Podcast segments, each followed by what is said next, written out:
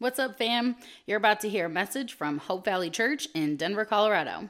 We are a new, Christ centered, spirit empowered, socially responsible church and campus ministry in Denver, Colorado.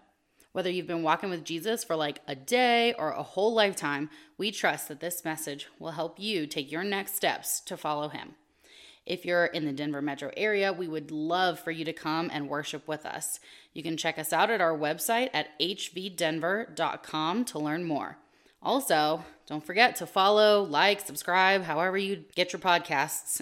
Thank you for listening. Oh, and share. Now, let's jump in.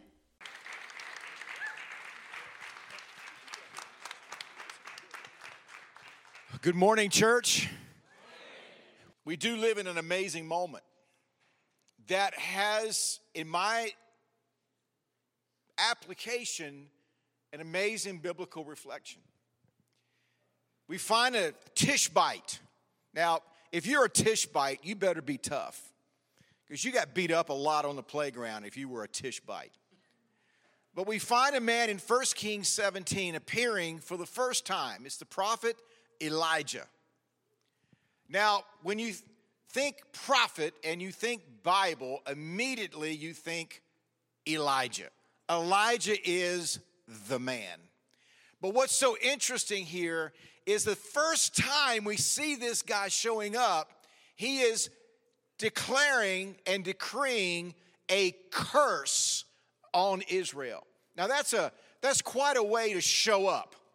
Is a declaration like it will neither rain nor dew in the coming years except at my command. Now, I don't know about you, but that's that's quite a way to start your ministry. Is by throwing a people into famine because if there's no rain, there's no food. If there's no food, you throw a nation into economic calamity. And so the first time that Elijah shows up, he is already finding himself at opposition in that moment in the day. Ahab looks for him for years. Ahab being the king of Israel, Israel being the nation that God is unhappy with in this moment. Why? Because they have turned to other gods. And so here we see Elijah showing up on the scene. A period of time goes by of three and a half years. Now, I want you to just take a moment and reflect on a three and a half year period in which we have found ourselves. Going back to the beginning of 2020, we are now coming into a very, very commensurate, similar time frame of three to three and a half years. And I believe that we are coming into an amazing moment. The last three and a half years for us has been one of unique loss. Every one of us in this room have somehow been affected by a pandemic. And this pandemic didn't just affect one nation, one group of people, but it was unique in that it was global. Very interesting. I learned a word of late, it's the word prologue. And a prologue is simply an event that sets up another event. Everything that God does in God's sovereignty and God's providence is always a prologue to something else. Is that God doesn't just do random things in the life of a man or a woman or a people or a nation, but there's always a connectivity to God's unfolding, unending purposes. A prologue.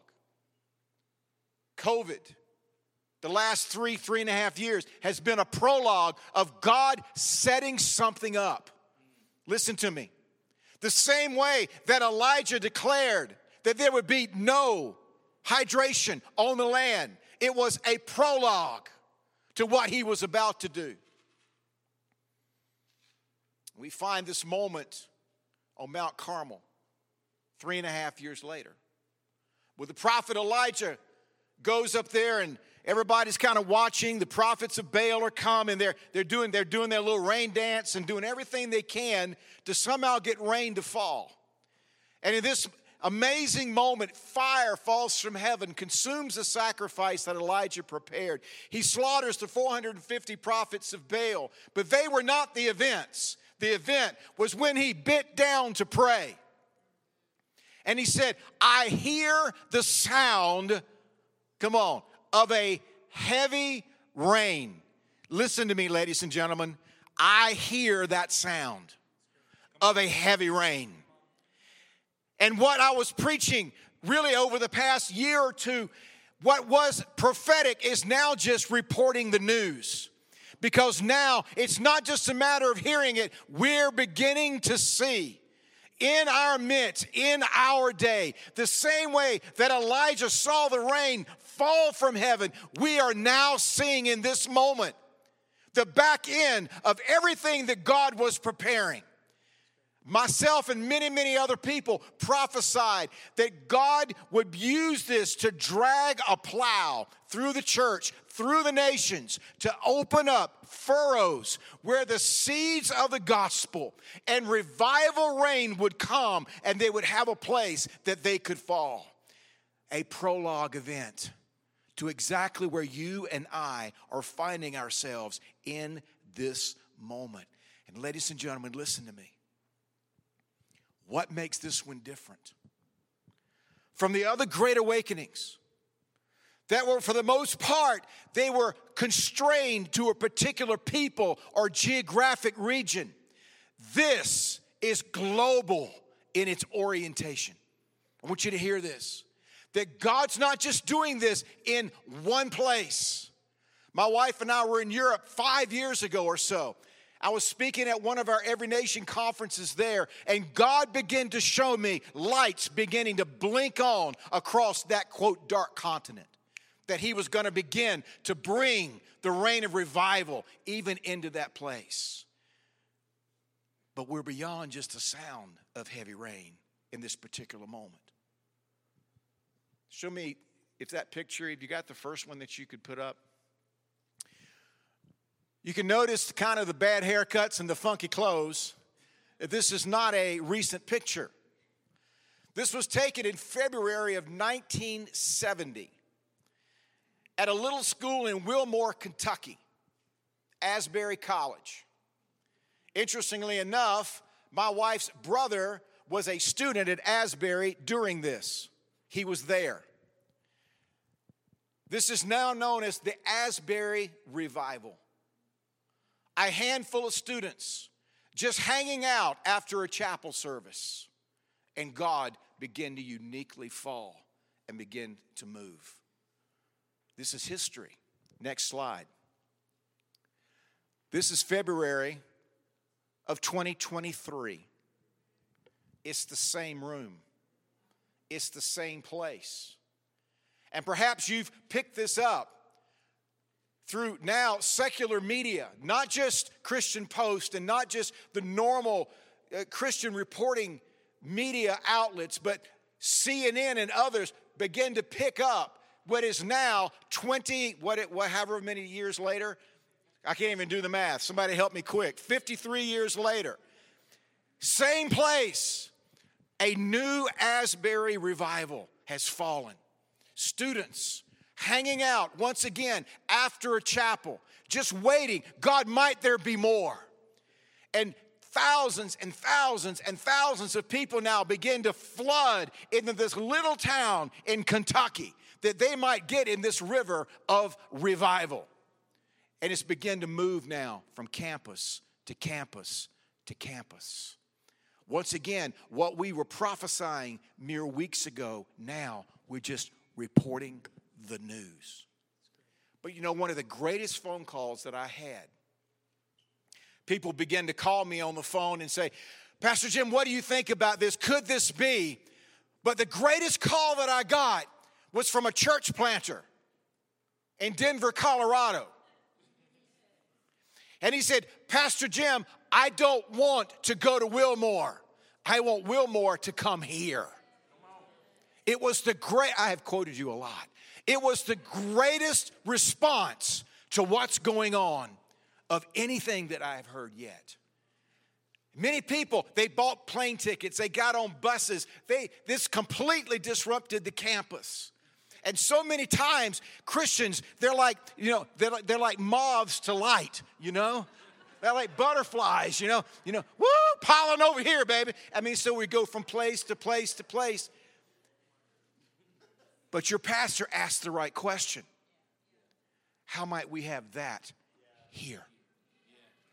What might we do to see this break out in this place? We're even beginning to see in the natural California, a 1200 year meteorological cycle is that the rain that's now beginning to fall it's not just breaking something that's happened over the past few decades, it's a 1200 year drought that's being broken. We are seeing now signs in the natural, and you know what the meteorological phenomenon is called? Atmospheric rivers. I didn't even know what one was. They're called atmospheric rivers. Ezekiel 47 talks about a river that flows from the throne of God and begins to move out and get deeper as it moves. We're seeing in the natural now so much rain beginning to fall that even in the dry and arid places, there's not enough room for the water. Someone wrote that there have been no new reservoirs dug in California in the past 50 years. And so all of this rain is falling, and yet they can't even take advantage of it because of a lack of preparation. Isn't that interesting? And hear me, ladies and gentlemen God has chosen you and me this generation to steward this. I don't think we really get the moment that God has placed us in. Hear me. Simeon, Luke, second chapter, old guy, creepy, hanging around the temple, taking people's babies from them. Until that moment that Jesus' parents showed up and he takes the child. And God had promised him, You will not die until you see with your own eyes the consolation of Israel. And when he saw this baby, he said, God, now you can release me. My wife and I were at a conference we've, we've ministered in for well over 20 years. There was an older saint of the Lord there. His name is Emmanuel Cannistraci. You don't know who he is? Don't worry about it. As a teenager, he traveled with a man named William Branham, one of the great healing evangelists of the 20th century. Power, signs, wonders, miracles on this man's life. And a couple of years ago, I told my wife as we came out of that conference, I said, Emmanuel is sick. He's got cancer and it's serious. About 30 days later, we got message that he indeed had cancer. Now, when you're 89 years old, you know, pretty much they pat you on the head. They say, know, you've had a good life.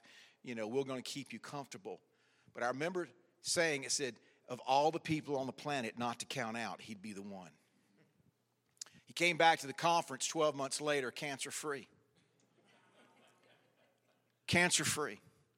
And he got up and he said this He said, God told me I would not die until I had seen with my own eyes this next revival just like Simeon. This old saint of the Lord, God has preserved, beat back cancer that should have killed him, so that he could witness with his own eyes what we're talking about here this morning. Amen? Amen. But I want to talk for a moment about what does it look like to be prepared to receive this? You know, there, a number of pictures that we see in the Bible for God and God's move, the Holy Spirit wind, water, oil. And I want to look at one of those three pictures this morning. And I want to look at oil. And we're going to look at a New Testament passage and an Old Testament passage. The first we find in Matthew 25. And for the sake of time, I won't read the passage to you, but it's, it's, a, it's, a, it's a parable. Jesus, Jesus told these stories, they're called parables, in which he would set this sort of, if you wish, fictional event, and then he would apply deeper spiritual truths to it. And he tells a story about 12 virgins. And these 12 virgins were betrothed to be married. And they're there, and it says that six of those six of those virgins, what no, 10 virgins. Sorry, I'm old, numbers get mixed up. Okay. 10 virgins. So five bring extra oil for their lamps, five don't. And it says that the bridegroom was a long time in coming. And they all got tired and they fell asleep. How many of us get tired waiting on God many times? I mean, Jesus' closest disciples nodded out on him in his greatest moment of need in the Garden of Gethsemane. And so here these folk are, and the cry goes out suddenly the bridegroom is coming. So they wake up and they begin to, you know, put extra oil in their lamps. And the five that didn't bring any extra oil said to those that did, Give us some of yours. And they said, Uh uh-uh, uh, ain't happening. I don't know about you, but that that passage bothers me on the basis just of Christian charity. It's, come on, man, share. They said, no, no, no. If we give you some of ours, then we might run out. You go buy oil. Find you a Walmart that's open at this time of day and go get you some of your own. And it says, while the five that did not come prepared went off to buy oil, the bridegroom came. The five came back knocking on the door, let me in, but the door was locked to them. Now, we know this is a story about salvation. But if you'll allow me for a moment, I want to apply it to where I believe that we have found ourselves. I have an unhappy relationship with oil. My wife and I had a 1970 something Oldsmobile Vista Cruiser.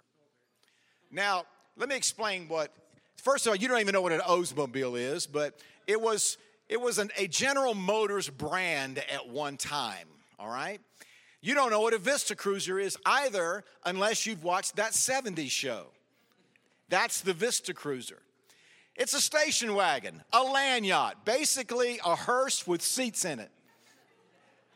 And invariably, everybody, if you were if you were a young couple, somebody gave you a station wagon for a number of reasons. One, they didn't want it anymore all right? But yet, many times the parents would give their children a station wagon, hoping they would fill it with grandchildren and return. So that was kind of the hopes. Are you with me? So my wife and I had one of these, and, it, and all station wagons were brown. I don't know why, but they were all brown. So we were on the way to church one Sunday, and I had noticed for some, some time a red light had been on on my dash. And I thought, well, it's close to Christmas, isn't that special? General Motors knows that it's around Christmas time. And then I've got my turn signal indicator. It's green, so it's red and green, you know, jingle bells, jingle. I thought this was really cool here. So I just ignored the red light on the dash until one Sunday, a sound emanated from underneath the hood of my brown hearse that portended death. And I heard this death rattle. It's the best way I know how to put it. And the car said, Goodbye. I don't know if it went to heaven or went to hell in that moment, but its spirit departed from it. And it no longer had any motivation to move. So these were the days before cell phones, of course. So we slide to the side of the road, didn't make it to church, go, I don't know how, what, all. Anyway, had the car towed. We had a mechanic in our church. His name was Kenny. Kenny. So a few days later, going, bopping into Kenny's thinking, oh, yeah, you need a $62 part. Kenny said, come here. And Kenny handed me something that looked wrong. But it was like black jello. It's the best way I know how to put it. It was, it was a semi solid. He said, This is the oil from your car. This is what was left in the bottom of the oil pan. and he handed me my oil. Now, if you don't know anything, ladies and gentlemen, about oil, it's not supposed to be a semi solid. It is supposed to be a liquid, viscous, so that it can flow through the moving parts of the engine and keep it lubricated and happy and functional and moving. But I thought that the oil fairies came at night. Do you understand? And check my oil. And I didn't even think about it until I had to put a $1,200 long block in my brown hearse. Are you with me here? It cost me an engine. You know, for you and I, I can't preach this, you know that the oil of the Holy Ghost is what keeps your, you and me lubricated? And sometimes we wonder why we, we seize up, we burn out. It's because we haven't allowed the Holy Spirit access to all of the moving parts of our life. That's not the message. Moving on. So I have a very unhappy relationship with oil. But let's go back to our, our parable just for a moment. Both groups of virgins, they were qualified. They had withheld themselves. They were waiting on something. They both had the same information, the same revelation. He's coming. They were both in anticipation and expectation of this amazing event.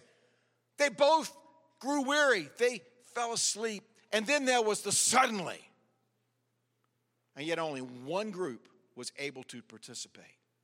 And why is that? On the basis of preparation and not just expectation. Hold that thought just for a second. You know, every one of us have an expectation of what revival, awakening, an outpouring of God might look like for us as individuals and the church and even the culture in which we live.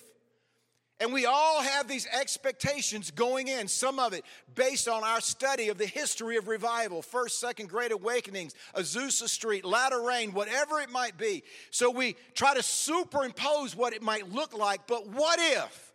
Let me just posit this with you just for a second. What if this revival doesn't look like revivals of the past? Stay with me. Pentecost, one of the feasts of Israel. And in this moment, this, this particular Pentecost, God had decided in His sovereignty, I'm going to release the Holy Spirit on this one, in this moment. Now, we had some instructions, or we had, you know, some, some if you wish, prophetic indicators. The prophet Joel in, the, in those days, your sons and daughters will prophesy, your old man will dream dreams, I'll pour out my spirit on all flesh. But in that moment, what we see recorded in the book of Acts, it says that there were like, like rushing wind, tongues of fire. There was nothing written in the law and the prophets that would have portended rushing wind and tongues of fire. We don't see that there was anything in Hebrew oral tradition that this is how God would do it. And as a result, you had the one folk, and they're over there praising God in languages without Rosetta Stone. Are you with me? And then you got this other group over there saying, day drunk. You always have two groups of people in every revival. You got those that just are under the spout of it, and those people over here, and they're saying, day drunk. It's happened in every one of them. And it's already happening. The pundits and the theologians are, are, are vomiting thousands of words as to everything wrong with the last Asbury outpouring. Oh my goodness. You know, you can find something wrong with those anything. Just get up and look in the mirror.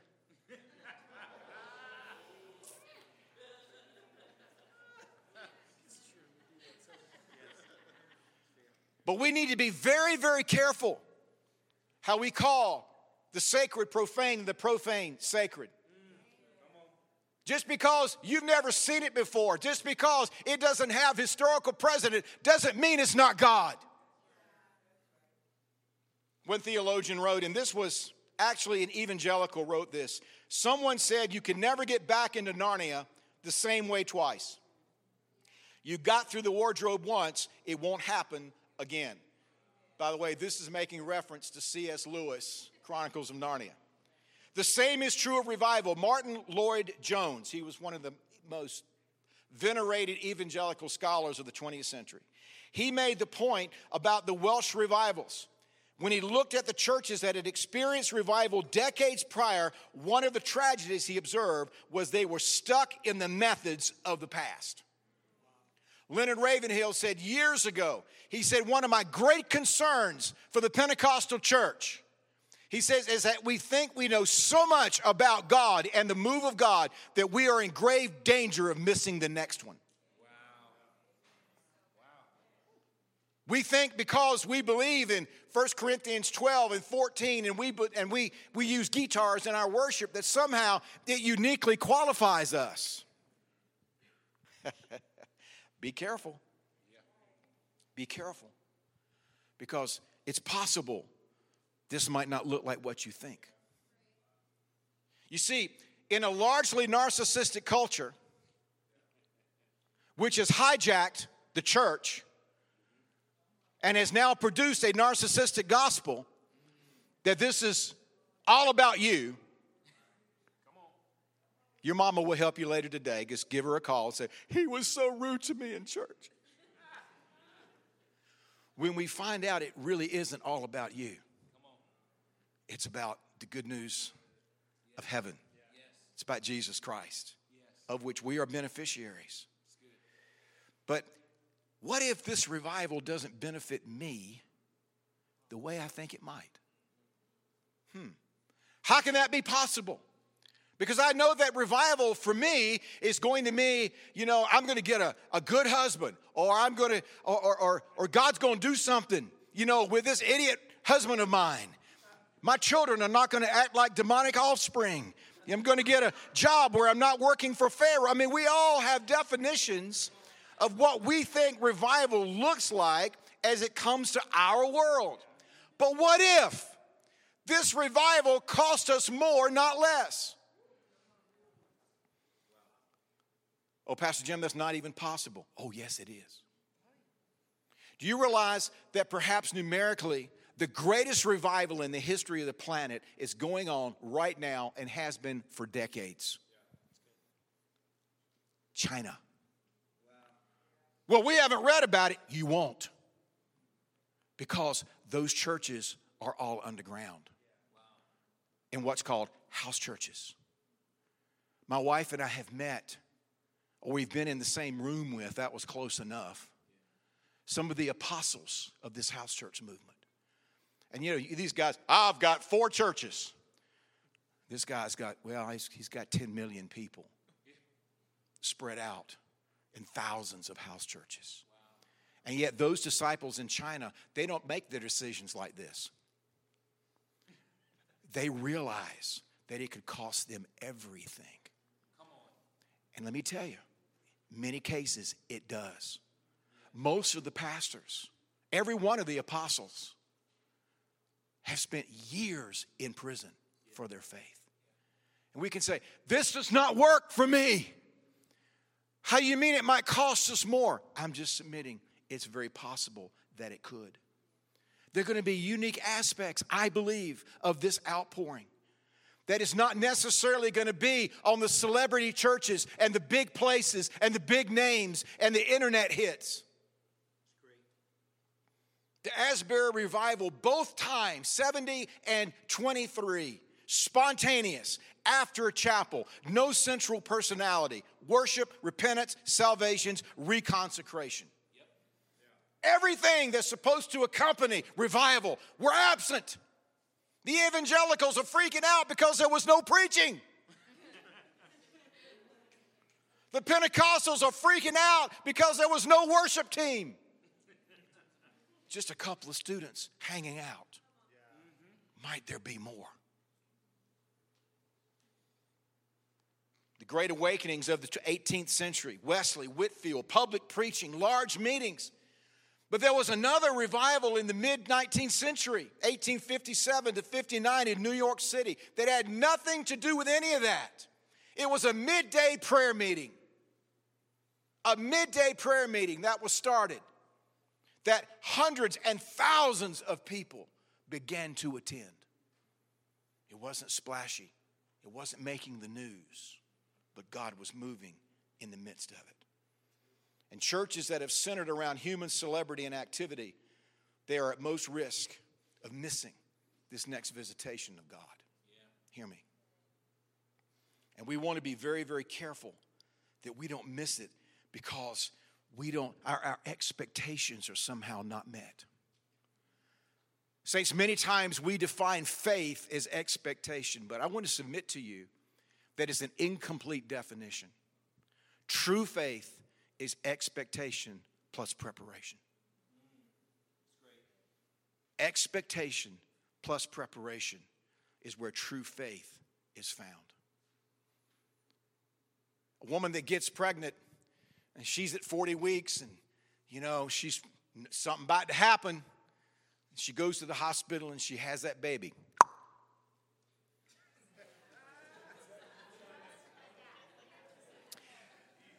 see that's a man's understanding of the whole process and this is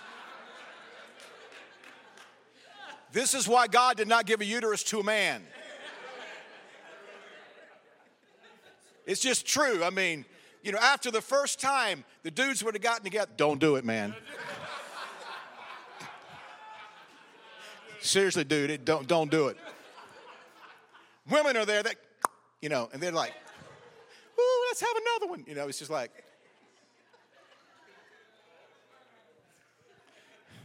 I'm gonna pay for this later. My wife's looking at me. Daggers are coming out of her eyeballs.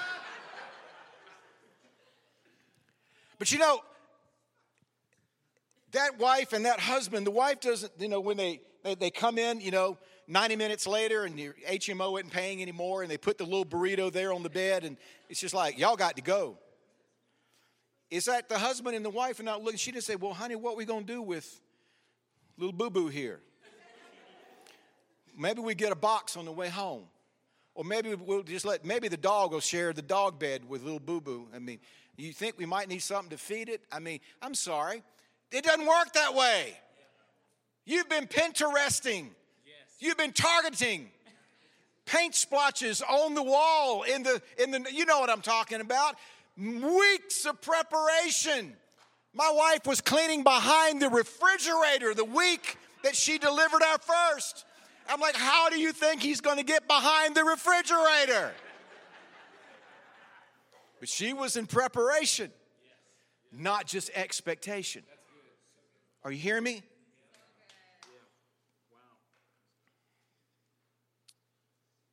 I'm going late and I'm sorry. Second Kings 4. I'm going to close this. My second oil story we find in Second Kings, the fourth chapter. This widow of a prophet. She's out of money, broke. And in those days, you didn't get to file a 7, 11, 13, 15, 17, 19 bankruptcy. They just came and got your kids and they sold them. That's how they did it. So the prophet Elisha shows up and says, What can I do for you? She tells the story. He says, What do you have in your house?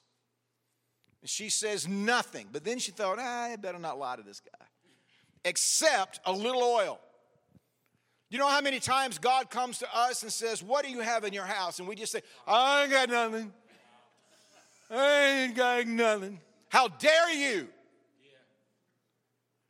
The same spirit that raised Christ from the dead, that Jesus died for, to send that Holy Spirit to look back at God and say, You don't have anything?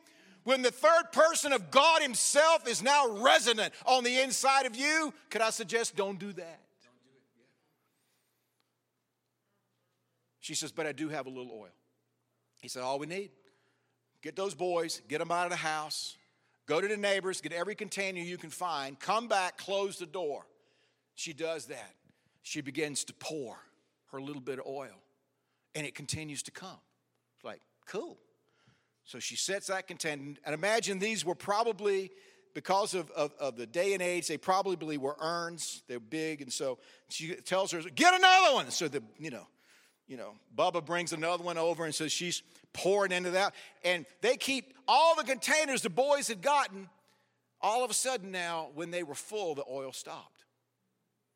And then Elisha says, sell the oil, pay off your debts, and live on what's left. You know what? We didn't just move from getting our student loans paid off. We didn't just get our visa taken care of. In this moment, God set this woman up for the rest of her life. Live on what's left. I mean, you know, God doesn't just deal with our immediate crises and needs. He always, he always moves beyond. Because that's he's a God of beyond. Amen. But we live in a culture today that's not only a FOMO culture, it's a FORO culture.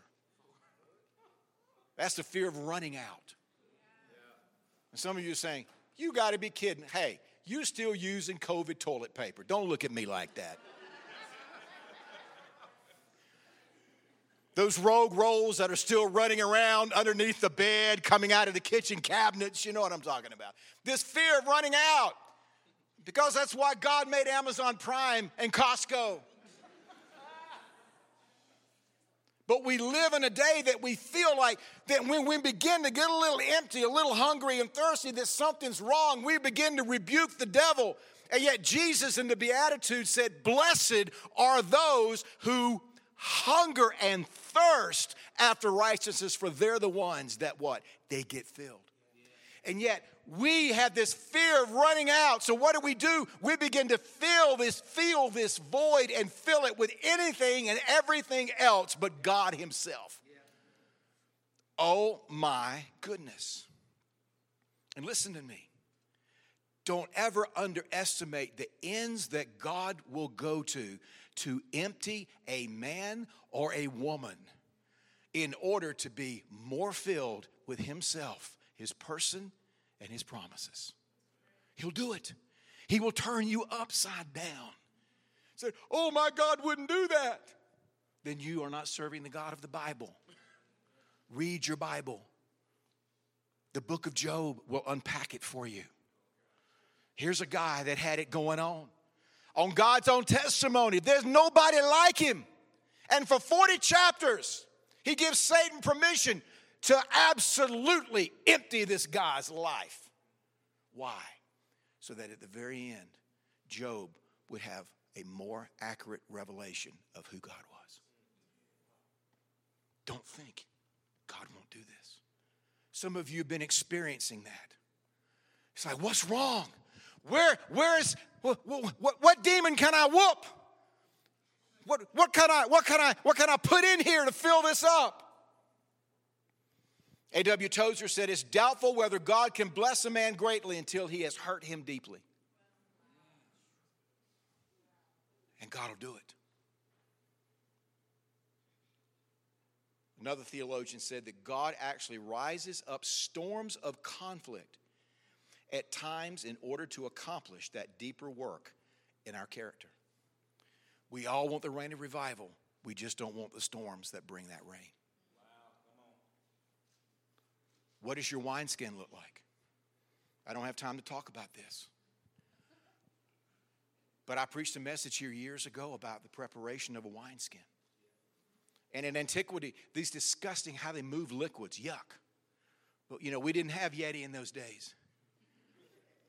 And so they would take the skin of an animal in order to move liquids like oil or wine, and they would like pour it in and tie it up and kind of. Ugh.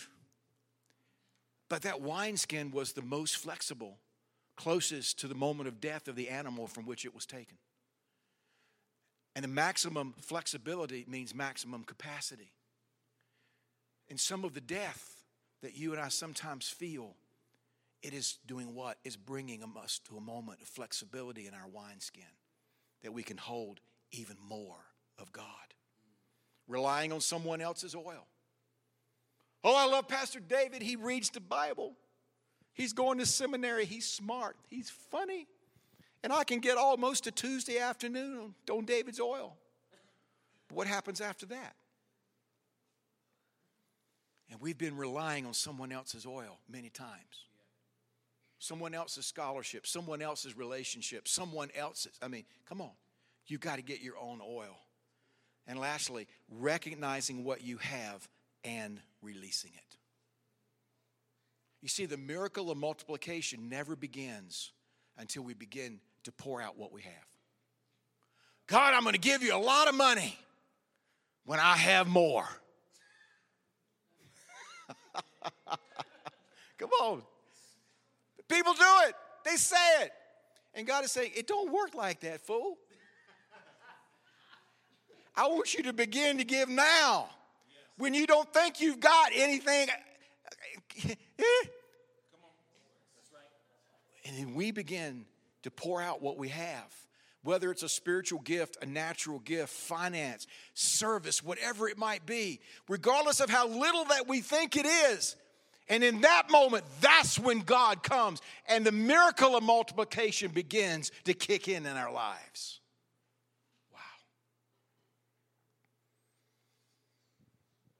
And, Saints, I believe that God is looking for people prepared to receive.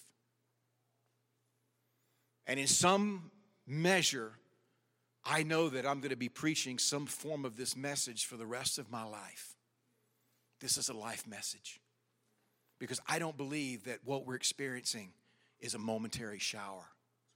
I think it's a rain that's setting in. And God is looking for churches, He's looking for people. And I believe there are four things that I really am going to close with this.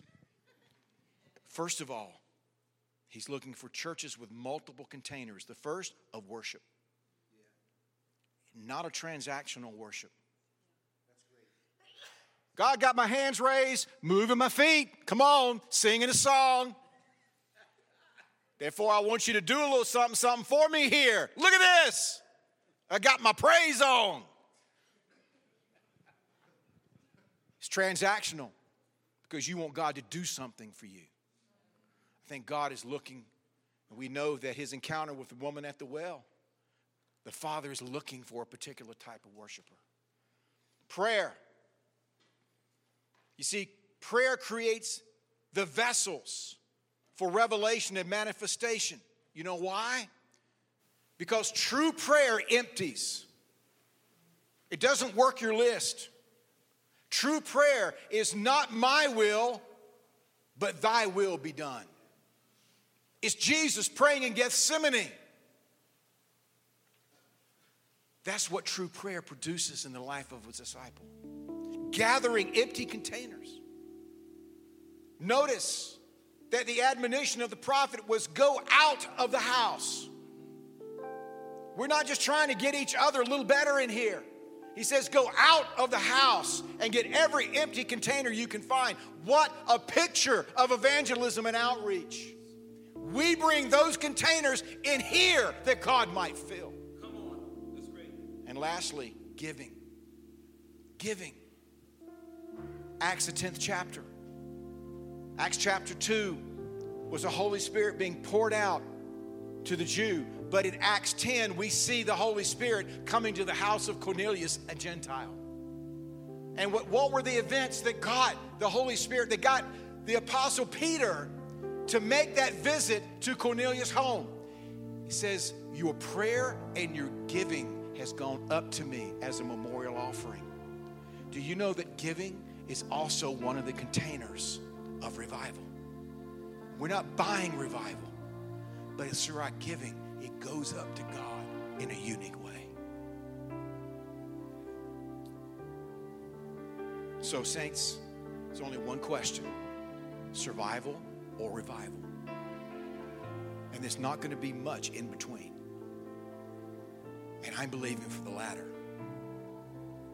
This is a moment to check your oil. Check your oil and find out if you are rightly positioned to receive from God in this historic moment. Pray with me. Lord, help us hear well as a church. Let us hear. But God, not just to be hearers of that word, but doers. God, let us marry expectation and preparation in this moment and in this season. God, touch these men and women, this amazing church. Visit them in a unique ways.